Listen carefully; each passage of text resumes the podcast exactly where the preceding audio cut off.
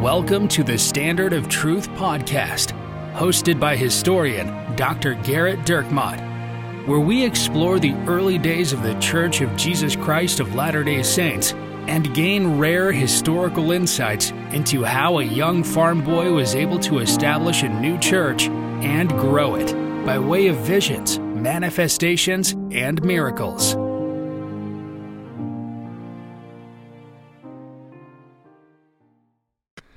Hi, welcome to another episode of the Standard of Truth podcast.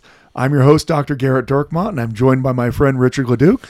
Well, Gerrit, uh, as the church is heading down the Old Testament path in the new year, and as last week we discussed the book of Moses, uh, specifically chapter one, we thought we would go to episode two of, uh, of season two this new year by talking about Doctrine and Covenants, section 41. We figured it was a natural transition uh, Absolutely. to go uh, Book of Moses, something, Kirtland. yeah, something that's remotely relatable to what people are studying in church to something that's just not. And I Absolutely. think that, um, uh, we realize that uh, for people who are primarily listening to podcasts because it, it follows along the come follow me curriculum, uh, that this will not be as helpful a podcast for you. Yeah, we really look forward to you going back and listening to this podcast in 2025. That's what we're hoping for is we are front loading this so that the next time we do Doctrine and Covenants, you you oh, you're going to yeah, be so ready. yeah we we- we'll have about three downloads between now and then, but then 30 million downloads. Which means that every member of the church is going to download it at least twice, uh, uh, uh, maybe by then. I mean, Well, if the missionary work continues to grow, perhaps we'll have that many in and, that, 2025. and that's exactly it. Well, why do I want to? Uh, Doctrine of Section 41 is, is a fairly obscure revelation. I would guess it's not one that you memorized um, among the other sections that you memorized in their totality. We should have Richard quote the ones that he's memorized in their to- totality, but uh, maybe we shouldn't. No. Um, yeah, uh, just for the length of time. Um, it's it's a, a revelation that that is there's a lot of things going on surrounding it that I think provide some insights both into how things make their way into the history of the church and also how uh, we attempt to interp- interpret those things once they are in there. And then also, there's an insight that we can gain about Joseph Smith's character here in the early days of the church. So there's a couple things I want to start off uh, explaining. Uh, Doctrine and Covenants section 41 is the first recorded revelation that we have in Ohio. It's that it's that point of transition between the revelations were in New York and now they're in Ohio. Now now the saints are, are there in the Kirtland area. When I say saints, it's actually just Joseph. There's only a few people that have made it in February. Um, and the others are going to follow more in the spring. But Joseph arrives there in, in, in February, early February. This revelation is not terribly long. And one of the things that we get out of it is the office of a bishop. I, I believe we talked about last time when we talked about uh, the book of Moses, well, at least Moses 1, how incredible that revelation really was. One of the things we mentioned is this is months before there even is a bishop in the church.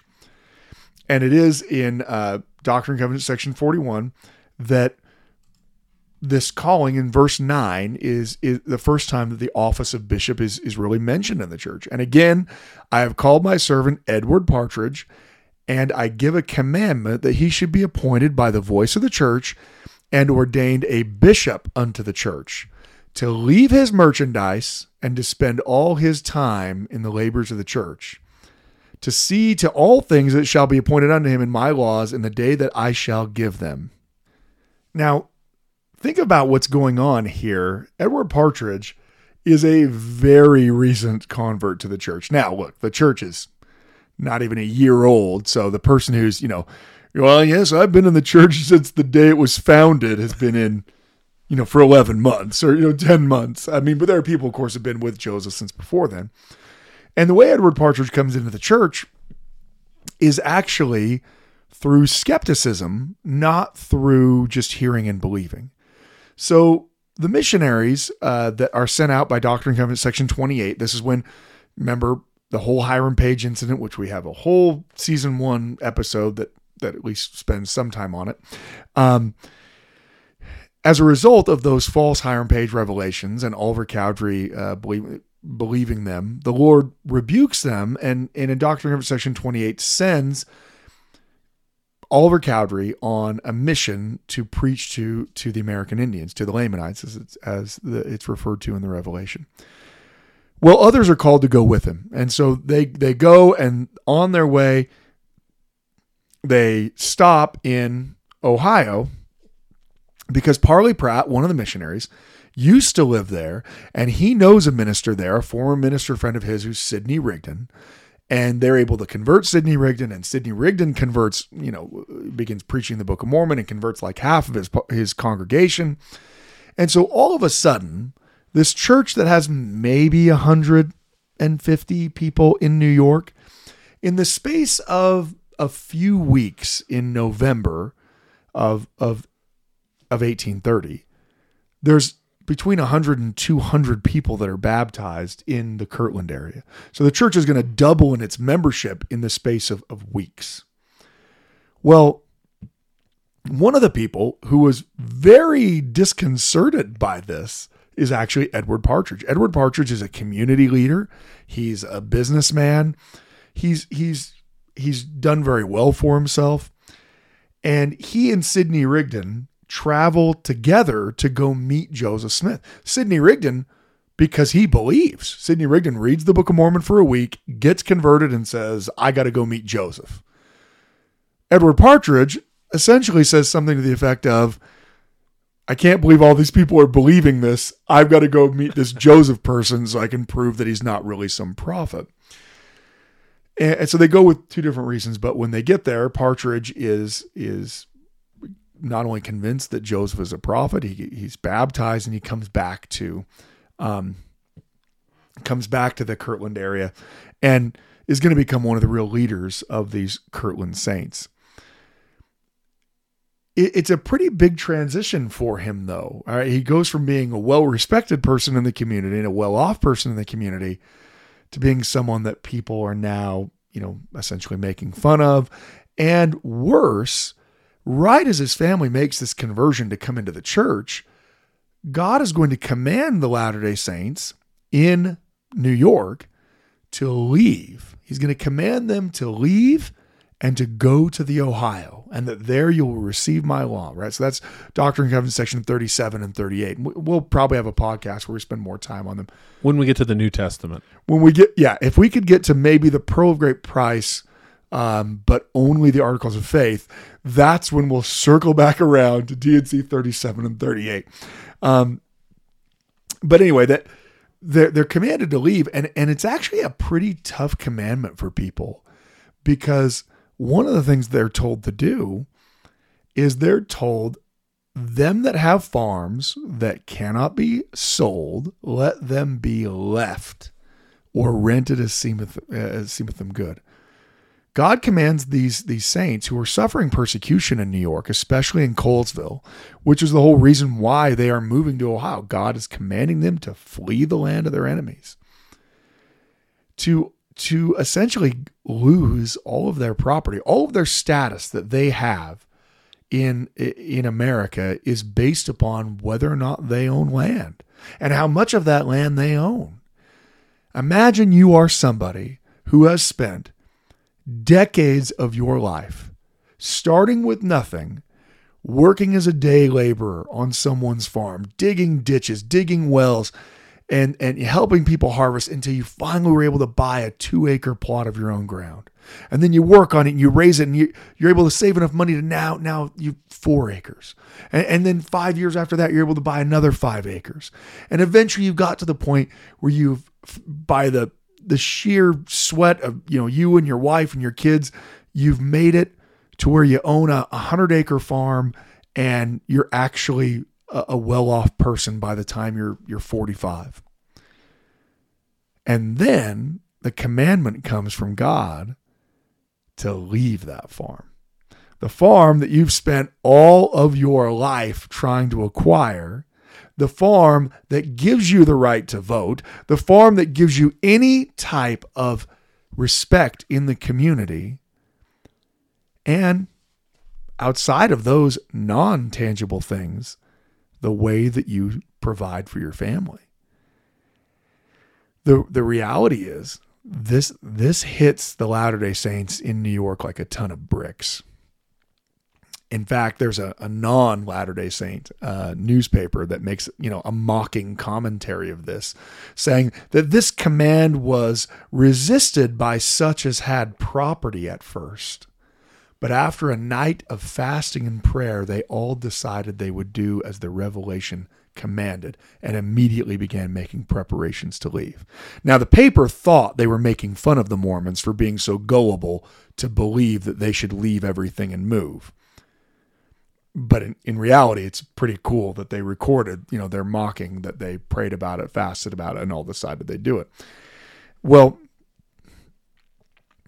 as you might imagine, if you're in a community like Colesville, uh, in in in New York, rural New York, and everybody there puts their house up on the market at the same time, you're not going to get top dollar. Uh, yeah then as now, the Colesville housing market is not overheated.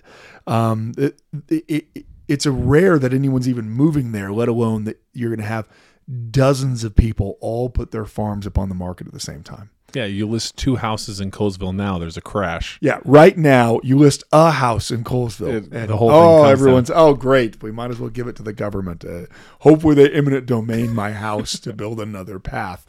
Um, and so yeah, it, you know, as uh, one of the knights, uh, you know, jo- uh, Joseph Knight reflected that, as you might imagine, we were required to make great sacrifice in the selling of their house. I mean, these people took a bath on on their farms. They they went from being well off, well respected community leaders to being essentially starting over from scratch, being poverty stricken because they either weren't able to sell their farms or uh, they, they rented them, but that meant they didn't have any capital to, to purchase land when they arrived in Ohio.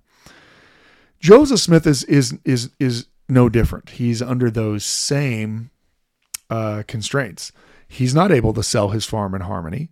Now, he he doesn't even own all of his farm in Harmony. So I mean, he's he's uh, he's not you know he's not able to make the payments while he's doing the translation of the Book of Mormon, and they're payments to his father-in-law. So I can only imagine what family dinners were like after that. But um, the the reality is is that Joseph is another person among these New York saints that's going to be arriving in Ohio with essentially nothing. I mean, they're bringing whatever they got in their wagon, things like that. But as far as capital to get started, to go buy a bunch of land and build a house and plant a crop, most of them are coming with not very much at all.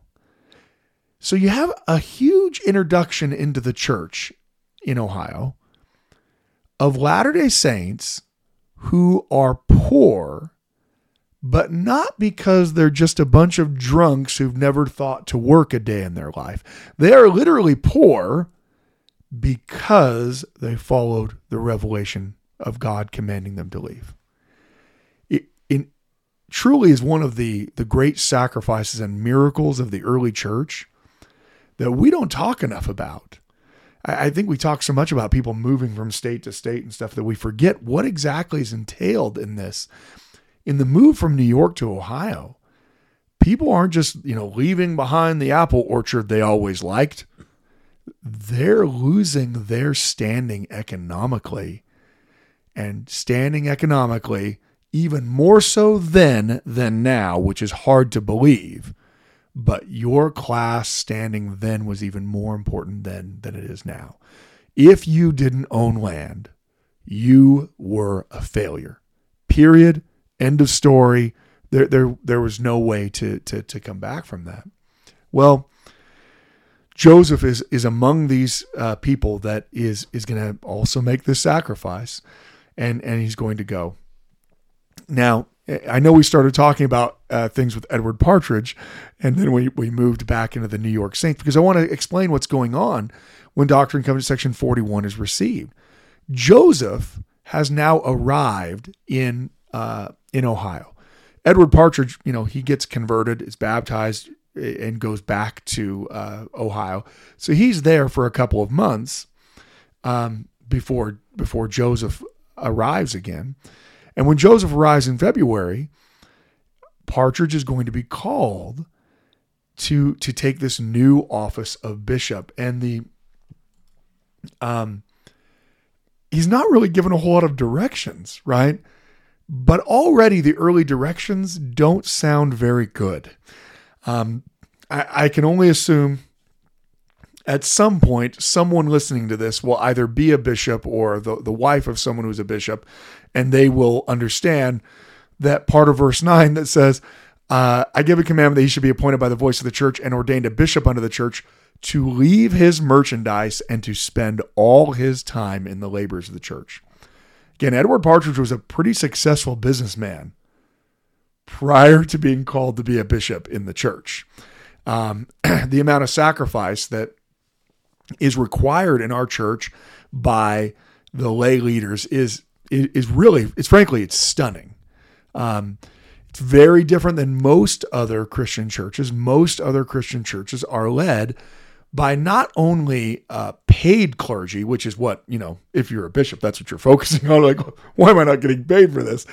It's not about the payment as much as it is about the training nearly every other Christian church, now there are exceptions, but most other Christian churches are led by pastors or preachers or, or bishops or, or however you want to call them, elders, presbyters, whatever you want to call them. Uh, in, in various uh, churches, they're called different things. They're led by people who not only are being paid to do what they do, they have gone through intense graduate school training to do what they do. That it, they're they're not you know reading the scriptures in Greek by accident or because they picked it up you know you know with with a language training app. They they went to graduate school uh, and, and got a, a degree a, a degree in divinity.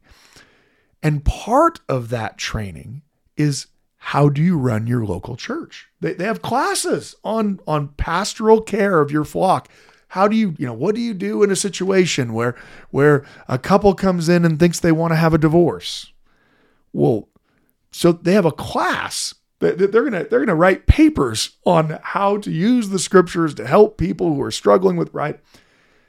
I'm gonna just guess that a your you know your average Latter Day Saint bishop listening to this podcast did not get to take a graduate school class on how to counsel people who are struggling in their marriage. Richard, you're in a bishopric. How many?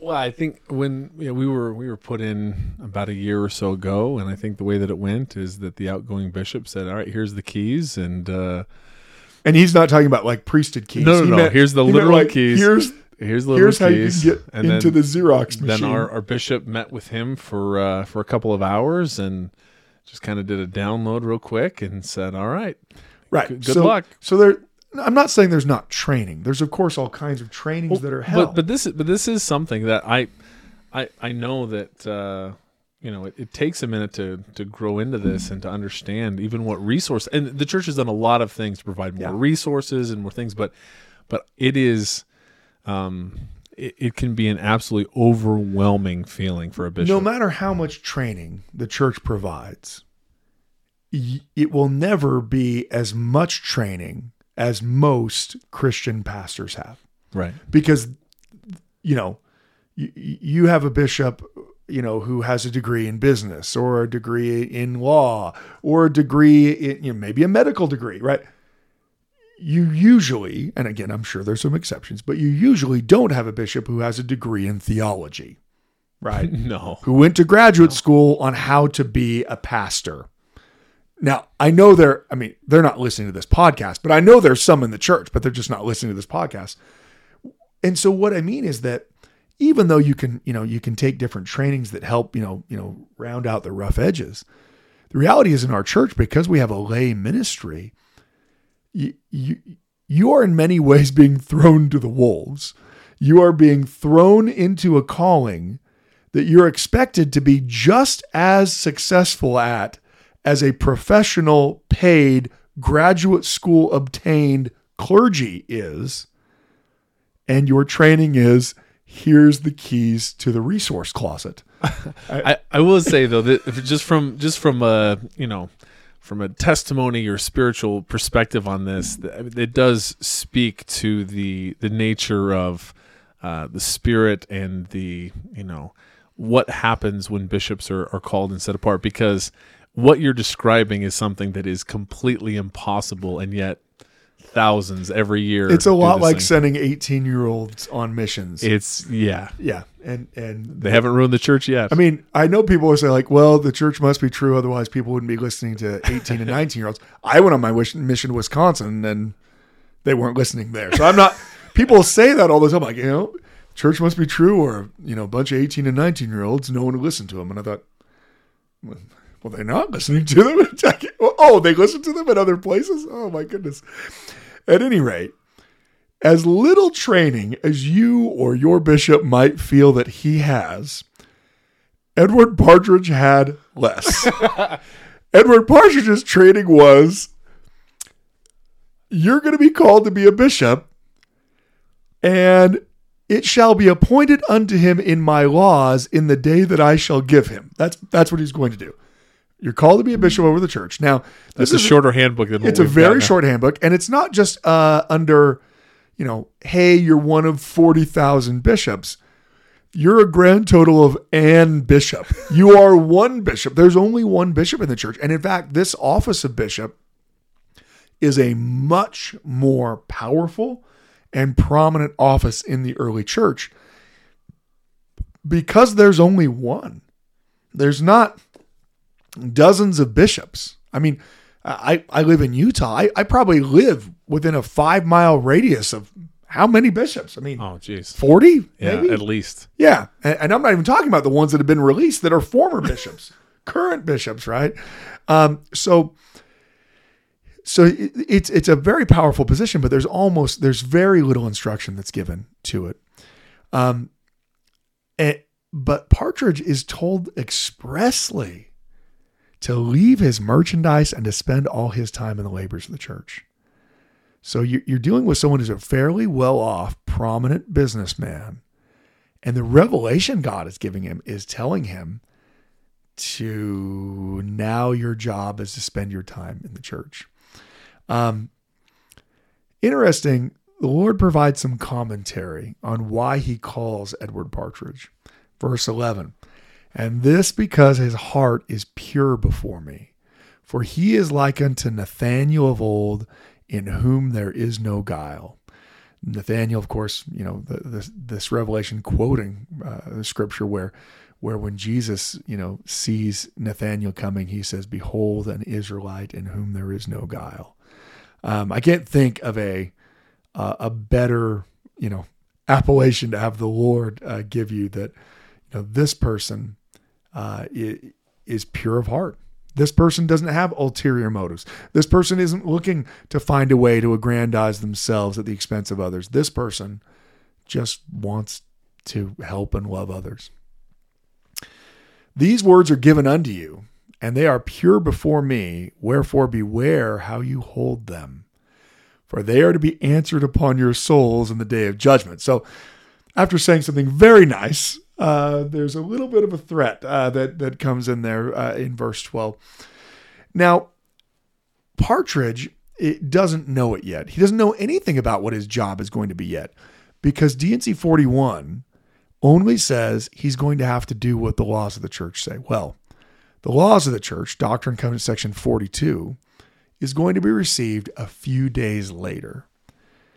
And part of what it's going to outline is a radical, radical um, teaching related to church property and personal property in the church.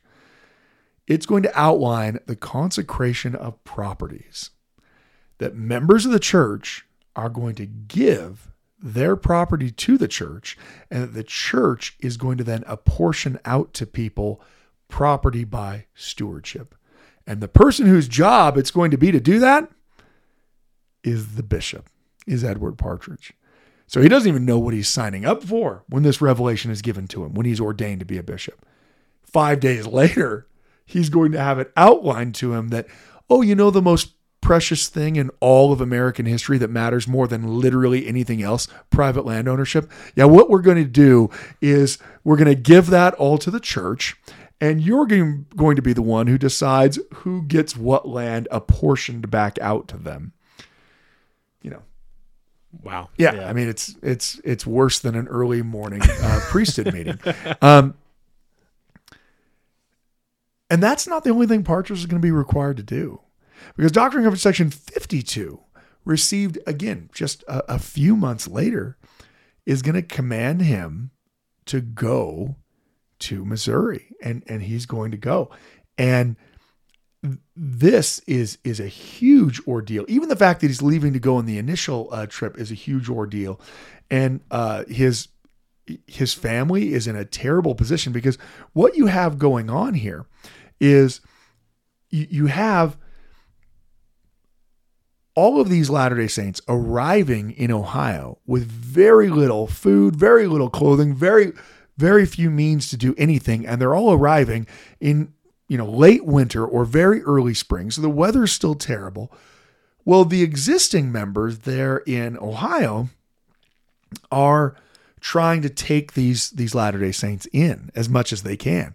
And so the Partridge family does that. The Partridge family is going to going to take in many of these people that are just arriving uh, from Ohio to try to take care of them.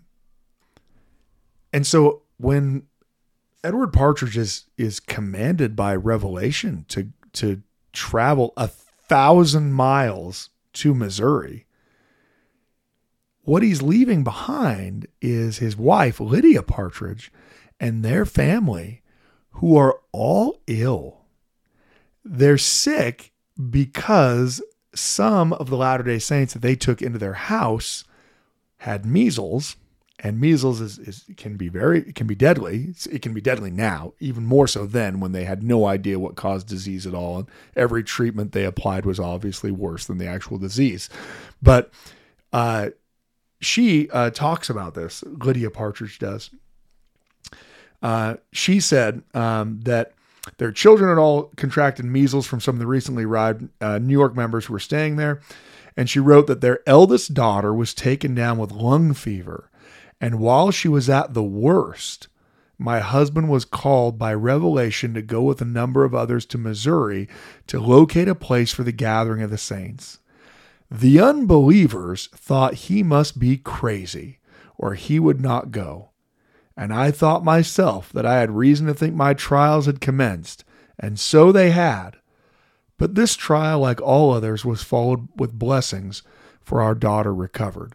So you see a little bit of Edward Partridge's faithfulness here. He was not a you know, uh, well, they're they weren't even called Latter Day Saints yet, or they, you know, they're still calling them Mormonites. He was not a Mormonite in December of of 1830. By June of 1831, he has been called to be the bishop of the church He's been called to be the arbiter of taking in all of the private property of Latter-day Saints of the church and then and then distributing it out in whatever fair manner according to their wants and according to their needs as well as serving all other kinds of religious duties. And now he's leaving his family to go on a thousand mile mission that at best is going to take him at least three months because it takes three to four weeks just to get there, three to four weeks just to get back. That's if there's no problems. And, and you have no idea how long they're going to stay there. He's leaving his sick family behind. He's leaving his businesses behind, which are also suffering. He's lost all of his community standing because he's become a Latter day Saint.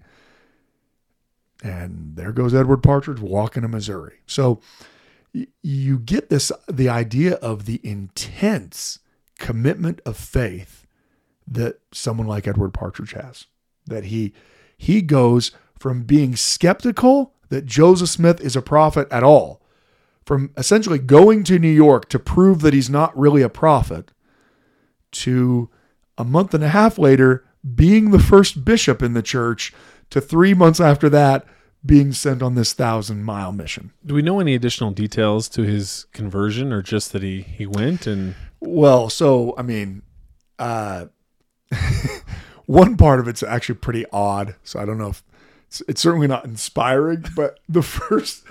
The, the first thing that impresses him, so he, you know, he's I don't know how much he's grumbling on the way there. I mean, having traveled between Kirtland and and and Fayette myself several times, by the time you get to the Pennsylvania border, everyone's grumbling, you know, like what are they doing here? Anyway, and um, but he goes to Palmyra first because that's where uh, you know the Book of Mormon was published in Palmyra. So you know, and when they go there, they see Joseph Smith Senior's, you know, and Hyrum Smith's fields, and he, he remarks that he's impressed that their fields are like laid out orderly and that they're you know actually taken care of, which apparently is, it, it carries a lot of favor, right? That's- so he goes there. This guy's this guy's a fake. He's a phony. I'm gonna prove it to him. Hey, those are some nice rows he's got hey, there. hey, that's how I would have planted that wheat. okay, okay, they can't be complete drunk idiots because they they laid it out. Okay, I mean, anyway, and then he goes down to Fayette and he meets Joseph and and he, he stays up all night talking with Joseph and then he's baptized the next day. Really? Yeah. Oh, that's fantastic. We don't know necessarily the details of any of that conversation. Well, It's I mean, we the, there's uh, some discussion of it, but yeah, there's this this uh, this this powerful experience that he has that's so transformative. I mean, I can't even imagine too. I mean, imagine Lydia Partridge. Your husband says, "I'm going to put a stop to this Mormonism right now," and then he comes back a few weeks later. So, I'm a Mormon, and also, by the way, I'm a bishop and I lead this church.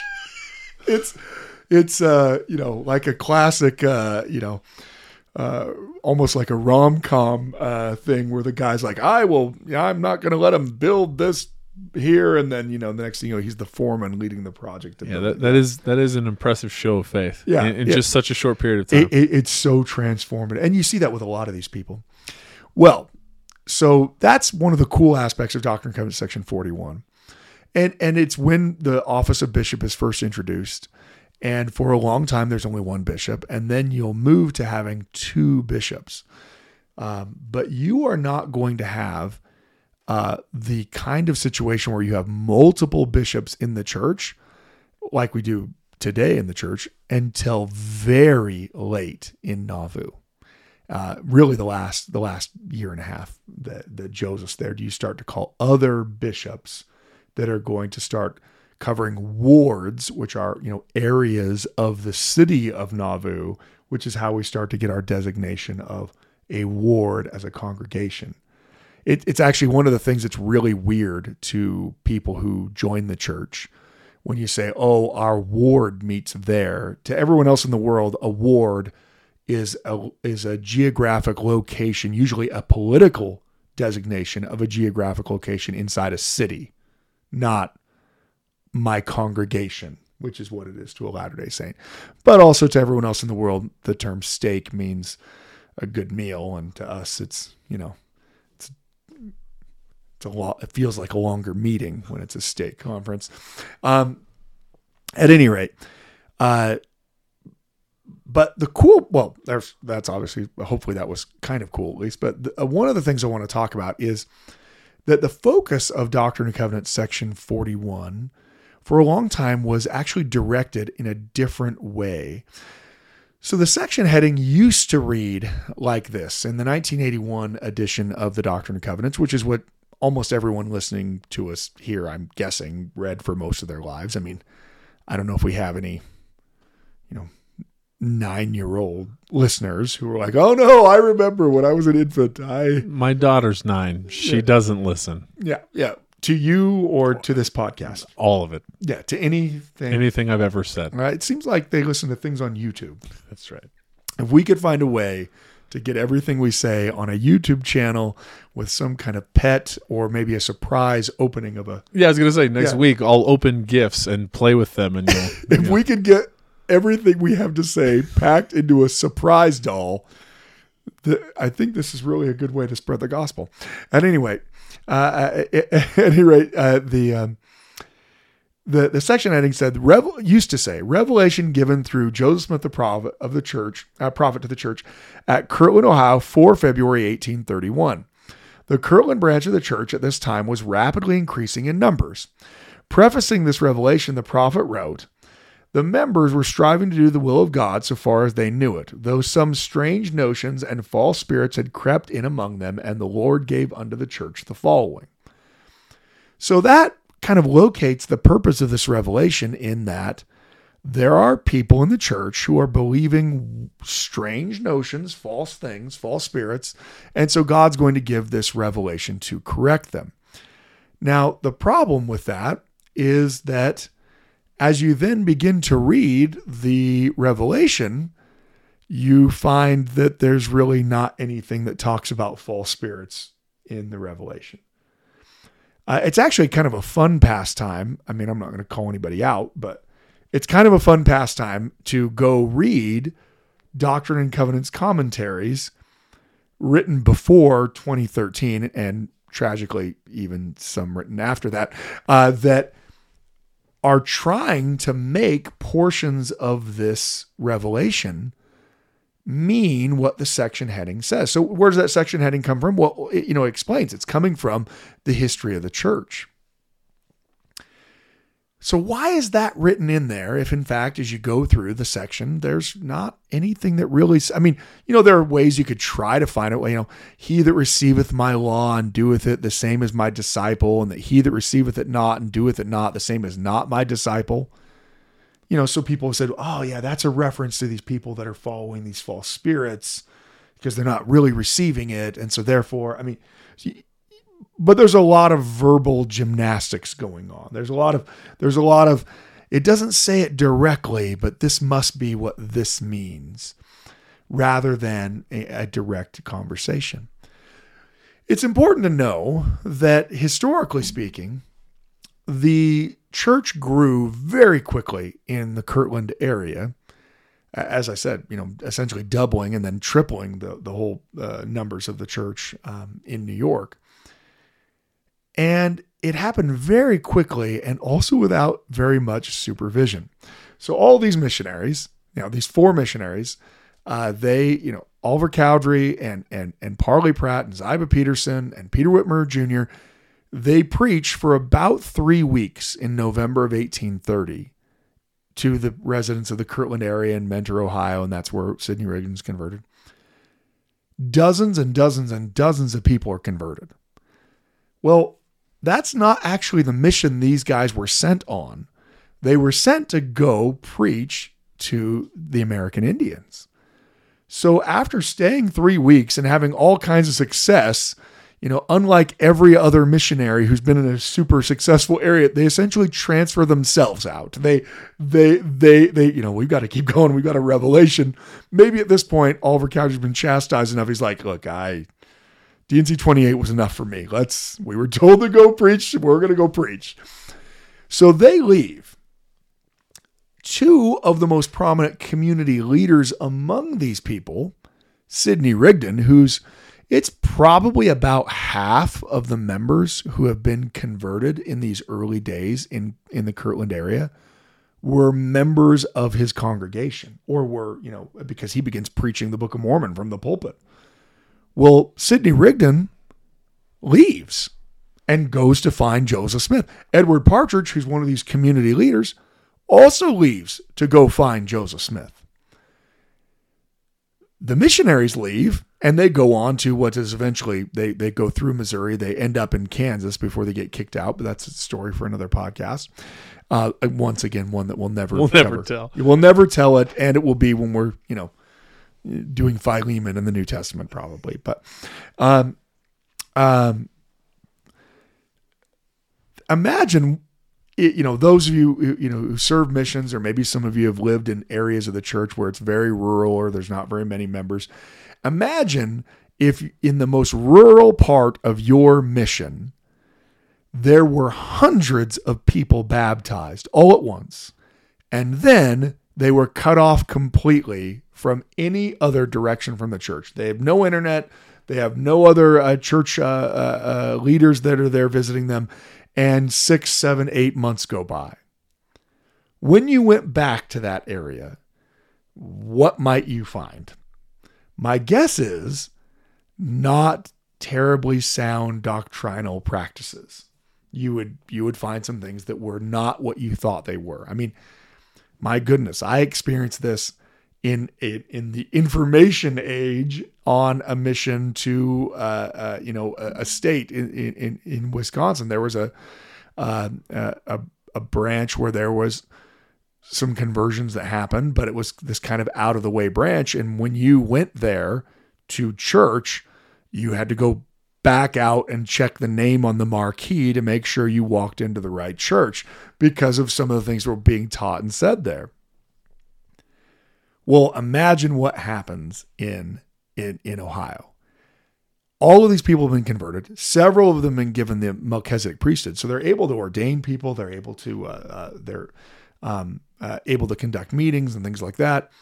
But not only do they not have any of Joseph Smith's revelations, because you know those the missionaries didn't have any of those, none of them been printed yet. They also didn't have uh, very many copies of the Book of Mormon, even because the missionaries had you know only so many copies that they could carry, and their job was to go preach to the American Indians.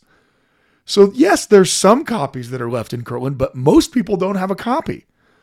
So you have all of these people converted. There's no handbook of instructions. There's no churchofjesuschrist.org. There's no tradition and culture of the church that, oh, my dad grew up this way. There's nothing to govern people. And in the absence, well, that, that void is going to be filled. It's going to be filled as it naturally is, and that is by the beliefs and practices that people carried with them into the church it's not an odd thing that if I grow up believing that hell is a certain thing and I convert to a new religion that, you know, hasn't had a conversation with me about hell, that I would keep my existing beliefs about hell until I was told something different. That's actually very normal that you would keep your existing beliefs until you have a reason to change. Well, um, the Latter day Saints uh, are going to be in this position where they are left without any direction. And Joseph, in January of 1841, he starts to feel 1831, starts to feel very uncomfortable and sends John Whitmer with several copies of the revelations that have been received. Again, none of them are printed yet. We don't have printed revelations yet. He sends him to the Kirtland area to go check on what's going on with these members. Well, what does he find when he arrives? Is that these people are straight crazy. Uh, he, he, he finds that they are doing all kinds of things that are not uh, all kinds of things that, that don't even make sense. Part of what he writes here.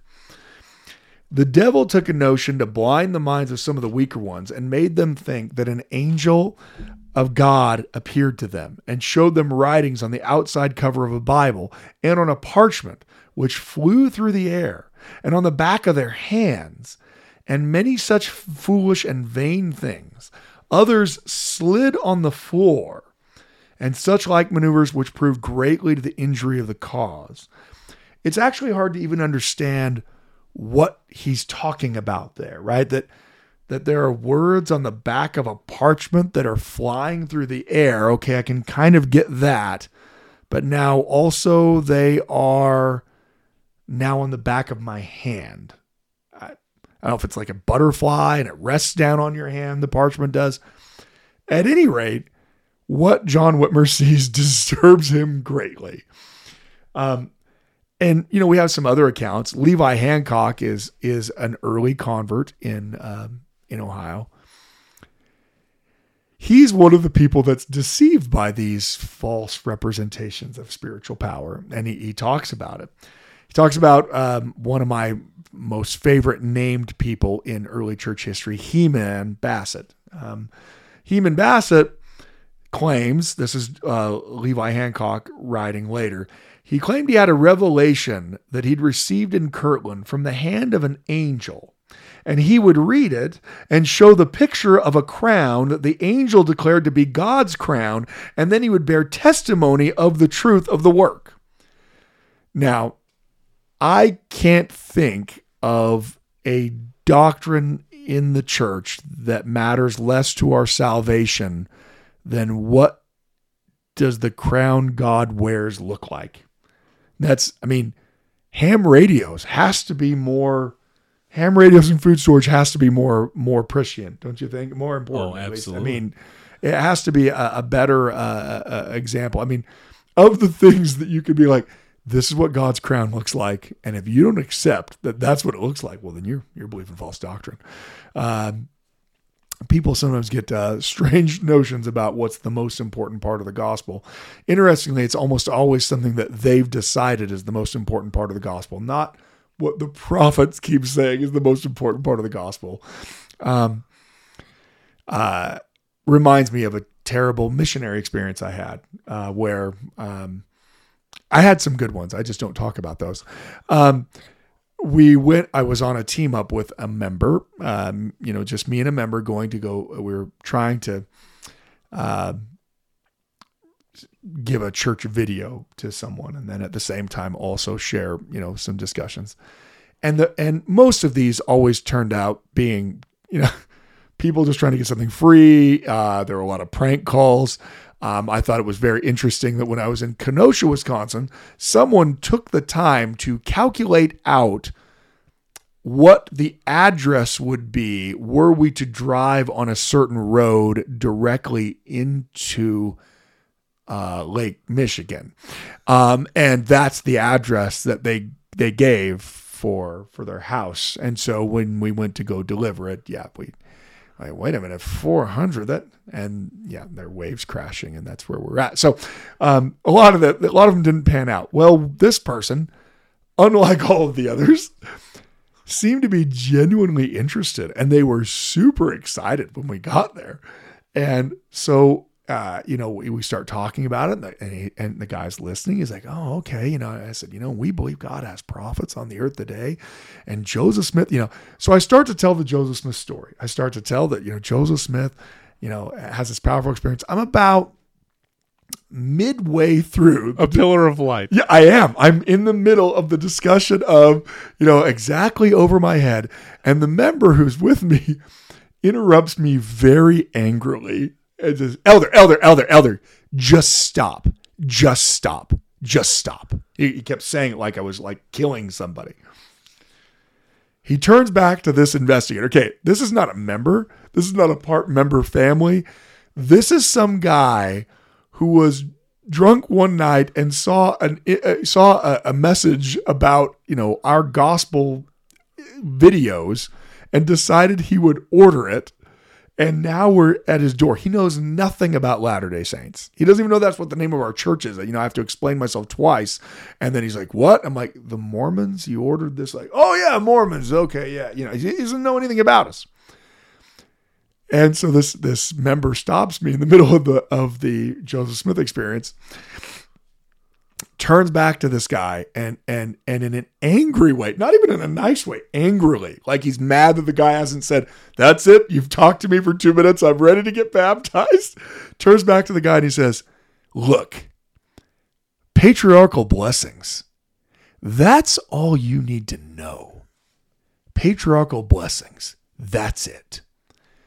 As you might imagine, the person felt like they did need to know more than just the word patriarchal blessings and then asked us to leave. Um, so, look, again, I'm sure this member meant well, but he, to him, the, you know, his patriarchal blessing was, you know, I guess the, the biggest source of faith to him.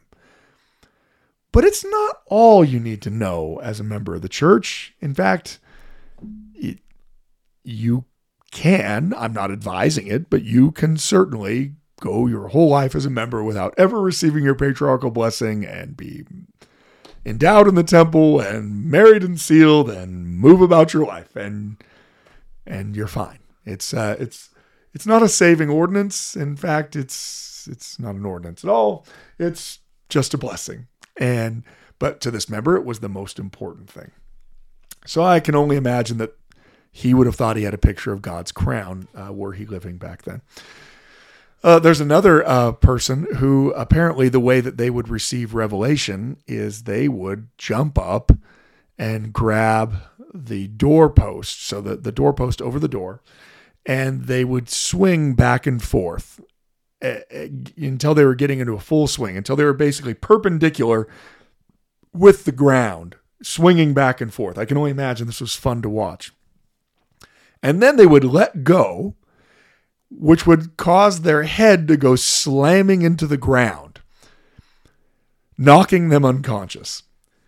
Surprisingly, when they woke up, they would then say that they had had many dreams and visions while they were asleep.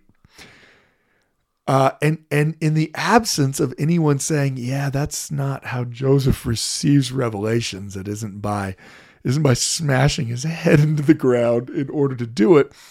Um, as Levi Hancock wrote, and he's very honest. He's writing this many years later. He, uh, you know, uh, of the whole idea of oh, here's these revelations. He said, and I believed it all like a fool. so he's, pretty critical of himself because he believed that these really were coming from them to give you another idea of uh, the types of things that are being manifested, John Whitmer is going to explain even more fully. Again, explaining, you know, their worship. He said some had visions and they could not tell what they saw. Some would fancy themselves that they held the sword of Laban and they would wield it as expert as a light dragoon. Okay, so they're they're feeling the spirit and then pretending that they have the sword of Laban in their hands as they spin their fake invisible sword around. I mean, it's one way to know that you're feeling the spirit, I guess. You're waving it around. Um, some would slide or scoot on the floor with the rapidity of a serpent, which they termed sailing in the boat to the Lamanites preaching the gospel. This is by far the best of all of the descriptions we have. Um, that apparently people were feeling the spirit in their meetings, falling on the floor and sliding like a snake while they yelled, I'm sailing to go preach the gospel to the Lamanites. In other words, these were the greatest fast and testimony meetings that have ever existed. you were never bored. You were always excited. There goes Sister Johnson, you know, and, you know, she's sailing to the Lamanites. Um, as Whitmer concludes, many other vain and foolish maneuvers that are unseeming and, and unprofitable to mention. Thus the devil blinded the eyes of some good and honest disciples. These things grieved the servants of the Lord, and some conversed together on this subject, and others came in, and we were at Joseph Smith Jr., the seers, and made it, a matter, made it a matter of consultation, for some would not turn away from their folly unless God would give a revelation. Therefore the Lord spoke to Joseph. So this is one of those places where it's very important to understand that the history uh, of the church is not being written in 1831 when these things are going on. John Whitmer's history that I've been quoting from, the history that is today's history of the church, right? That that that you have as Joseph Smith history as part of it they're being written in 1838 and 39 and 40 and 41 and 42. They are being written more than a decade after these events took place. And so, as they're trying to write the history, as they look back on the events that were going on, they know that Doctrine and Covenant section 41 is the first revelation that's received in Ohio. And what do they remember about getting to Ohio? Oh man, do you remember when we showed up in Ohio and people were sliding across the floor claiming they were sailing in a boat to the Lamanites preaching the gospel? Of course you remember that. It's the it's the most pressing aspect. And in fact, Joseph's going to receive multiple revelations. Doctrine and Covenants section 43 is going to talk about this. Uh, you know, several sections during this three, four month period are going to directly try to handle the fact that there's all these not only false uh, representations of worship or feeling the spirit, but literally false spirits that are trying to deceive people. Um, again, we, we could talk more about about some of those things uh, when when Joseph receives the high priesthood. There's a manifestation of Satan that they have to cast him out of multiple people. So it's the most rememberable thing about those first couple of months in Kirtland that these people have some crazy ideas and they are worshiping in a crazy way. So it's not surprising that as they try to provide context, the writers of the history to this time period. Oh, that was the first revelation in Kirtland. Oh, yeah. Remember, remember how everyone was crazy when we showed up? It makes a lot of sense. But one of the things that we uh, discovered when the Book of Commandments and Revelations was was was rediscovered is that the earliest version of Doctrine and covenant section 41 has a different uh, context that's given in the section heading. And um, I want to uh, share that here. Um, oh, I, I should also share with you what Parley Pratt, remember, he's the one who converted many of these people. In his history, when he writes about, you know, so he converts a bunch of these people, goes down to Missouri. When he gets back, you know, he finds everyone is crazy. And so he writes, he says, As I went forth among the different branches, some very strange spiritual operations were manifested, which were disgusting rather than edifying. Some persons would seem to swoon away and make unseemly gestures and be drawn or disfigured in their countenances. Others would fall into ecstasies and be drawn into contortions, cramps, fits, etc. Others would seem to have visions and revelations that were not edifying and which were not congenial to the doctrine and spirit of the gospel. In short, a false and lying spirit seemed to be creeping into the church. Even Joseph Smith himself um, wrote this to Hyrum. Joseph writes a letter in early March to Hyrum, uh, in which he spells Hyrum's name wrong, but he writes writes this letter to Hyrum um, and explains, I've been engaged in regulating the churches here as the disciples are numerous and the devil had made many many attempts to overthrow them. And then he writes in a new sentence it has been a serious job. So uh, it's clearly the way they remember these early days in kirtland is we are just fighting for our spiritual breath here against these false representations and false spirits that are deceiving people. But um, as I said, in the in the earliest uh, uh, manuscript, the heading that John Whitmer wrote uh, in 1831 when he copied this this revelation into the Book of uh, Commandments and Revelations, he instead wrote at Kirtland, Geauga County, uh, Ohio, given to the church in these parts. It pointing at the office of Edward. And again, they never use last names in, in any of these headings or in any of these uh, revelations. So it's Edward Partridge, pointing out the office of Edward. Also, there was a man by the name of Copley in the township of Thompson who had requested his brother Joseph and Sidney Rigdon to live with him and he would furnish them houses and provisions. And Joseph, and then Joseph inquired of the Lord and received as follows. Now, that is as different a context of the revelation as you could possibly get. The, the, the context that was provided in the history of the church was oh, yes, this revelation was received when everyone was crazy, and Joseph needed to receive a revelation to, to help settle things. Instead, this originally written context provides a very different understanding of the revelation.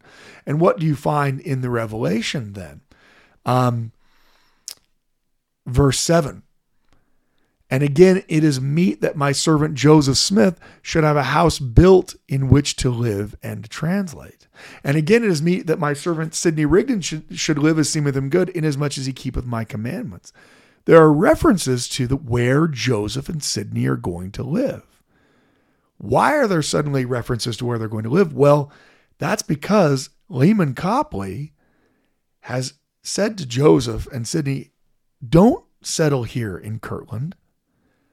Come settle on my. Lyman Copley has a thousand acre farm in Thompson, Ohio, which is like 20 miles away. And, you know, he's a converted Shaker. He's one of the people that's converted. Uh, if you want to learn all about Lyman Copley, we have a previous podcast that talks about uh, Doctrine and Covenants section 49, which is all about uh, the, the mission to the Shakers that, that is caused by him. The reason why I said this gives you an insight into Joseph's character is Joseph is arriving early February in the middle of Ohio. I mean, northern Ohio, right there on the lake. I mean, anyone who's been in Cleveland in February, I don't even need to describe anything else. They already know that sounds terrible. Joseph has left everything that he had. He is arriving without anywhere for him to stay. He doesn't have a house. He doesn't have any money to buy or rent a house. He doesn't have any land or any money to buy or rent any land. And as he arrives, this wealthy convert, Lyman Copley, says, No, no, no, don't settle here, Joseph. You need to come settle where I have this huge farm in Thompson. And I'll give you houses, I'll give you provisions, I'll take care of you. The interesting aspect about this is if I were Joseph, I would have already said, when do we leave for Thompson and how quickly can you give me food? And Joseph doesn't do that. He knows he's been called by God to go to where he was at. And instead of simply saying, Well, God must have provided this, so I guess we're moving to Thompson, he instead asks God. And the revelation he receives, he at least interprets as you're not going to Thompson. You, there will eventually be a house built here. Now, by the way, that house isn't going to be built for years. For years, Joseph is going to live uh, in various people's houses. He's going to live in the Morley house. We all know he's going to live um, in in Newel K. Whitney's house, and then Newel K. Whitney's store, and then he's going to eventually move down to Hiram, live in the John Johnson uh, farm. I mean, Joseph isn't going to actually have a house for years. But it, he essentially turns down this offer of free land, free food, free housing because he asked God. And I, and I like to juxtapose this against Joseph Smith in 1828 when he doesn't see any possible way that he could pay for the printing of the Book of Mormon. It seems impossible that he could pay for it. And Martin Harris, one of the only people outside of Joseph's family who believes that Joseph really has plates and that he's really translating them. And certainly the only person that Joseph knows who can actually pay for the printing of the Book of Mormon. Martin Harris says, Joseph, I really, I really need to take the pages to show my family. And Joseph asks, but the answer is no, you can't take them. To which Martin Harris says, you know, I, I really, you know, and so Joseph asks again. And then Joseph asks again. And instead of taking the word of the Lord when, when he first receives it, he keeps asking and asking and asking until he gets the answer that he thinks he wants. And then, of course, the pages are going to be lost, as, as we all this, you know, we all know. The Joseph Smith of early 1831, just you know, a few years removed from that incident, is in pretty dire straits. The commandment of God has required him and all other New York members to leave everything and to come to Ohio. And Joseph's worried about his family. He's worried about Emma. He's worried about his his his parents that are going to be coming along. He's worried about how he's going to take care of himself. And it seems to be this fortuitous presentation from Leman Copley. Hey, I've got you covered. And Joseph takes from Doctrine and Covenant section 41 that he's not supposed to move to Thompson. Instead, he moves in with other people in Kirtland, and that's where the church is going to be headquartered because that's where Joseph is. The other aspect of this story, not only does it reveal that Joseph now isn't going to follow simply whatever the dictates of the secular world are, as far as where do I get my next meal, now he's going to uh, he's going to ask God. But the other interesting aspect of this is that only a few months after this, again, if you go back to our podcast in Doctrine and Covenants section 49, you'll you'll learn Leman Copley is going to apostatize. And there are some Latter day Saints who have settled on his property. Joseph isn't one of them and he is going to evict all of the Latter day Saints from his farm. And they are going to lose again all of their time, all of their labors, all of their crops that they had spent working on that farm. So I can only imagine what a catastrophe it would have been for the early church if all of the church had moved to Thompson because that's where Joseph was. If Joseph had just simply taken the offer, because that's what was in front of him and that's what he needed, without asking God, or perhaps getting the answer from God to stay in Kirtland and then just going anyway, then it would have been a much more difficult thing for the church as the entirety of the church would have been evicted from Leman Copley's land uh, in, in Thompson. So I think it's it's it's one of those cool insights into Joseph Smith's personality and his character. Joseph Smith was flawed. Joseph Smith claims uh, that he is this rough stone rolling, that he has uh, that he has areas that need to be broken off for him to be polished. But the difference between Joseph in summer of 1828, who doesn't seem to want to take the Lord's answer because he's so desperately worried about the the, the physical needs that that he and, and the soon to be church are going to have to publish the Book of Mormon, to the Joseph of early 1831, who has even more pressing needs, and so do the Latter day Saints that are following. But instead, he's going to put it entirely up to God. We don't have record of him asking God over and over, Are you sure I can't go to Thompson? He said he'd give me a house. Instead, you have Joseph, uh, who is who's desperately trying to follow the dictates of, of what God would have him say and uh, have him do. And and to me, it, it's it's inspiring and it's also a little condemning because I don't even think I would have asked God where I'd have arrived and I had nothing, and someone said, "Hey, you can come live on my farm." I would have said, "Okay," and I would have gone without even asking. Um, but Joseph has has developed this desperate desire to try to do whatever God wants him to do. Anyway, hopefully you enjoyed that story. You learned a little bit more about Doctrine and Covenants section 41 and also the crazy things going on in Kirtland after the first conversions. And we hope to have you join us again next week. Thank you for listening to the Standard of Truth podcast, hosted by historian Dr. Gerrit Dirkmaat. If you know anybody that could benefit from the material in this episode, please share it with them. And for more resources, visit standardoftruth.com. Until next time.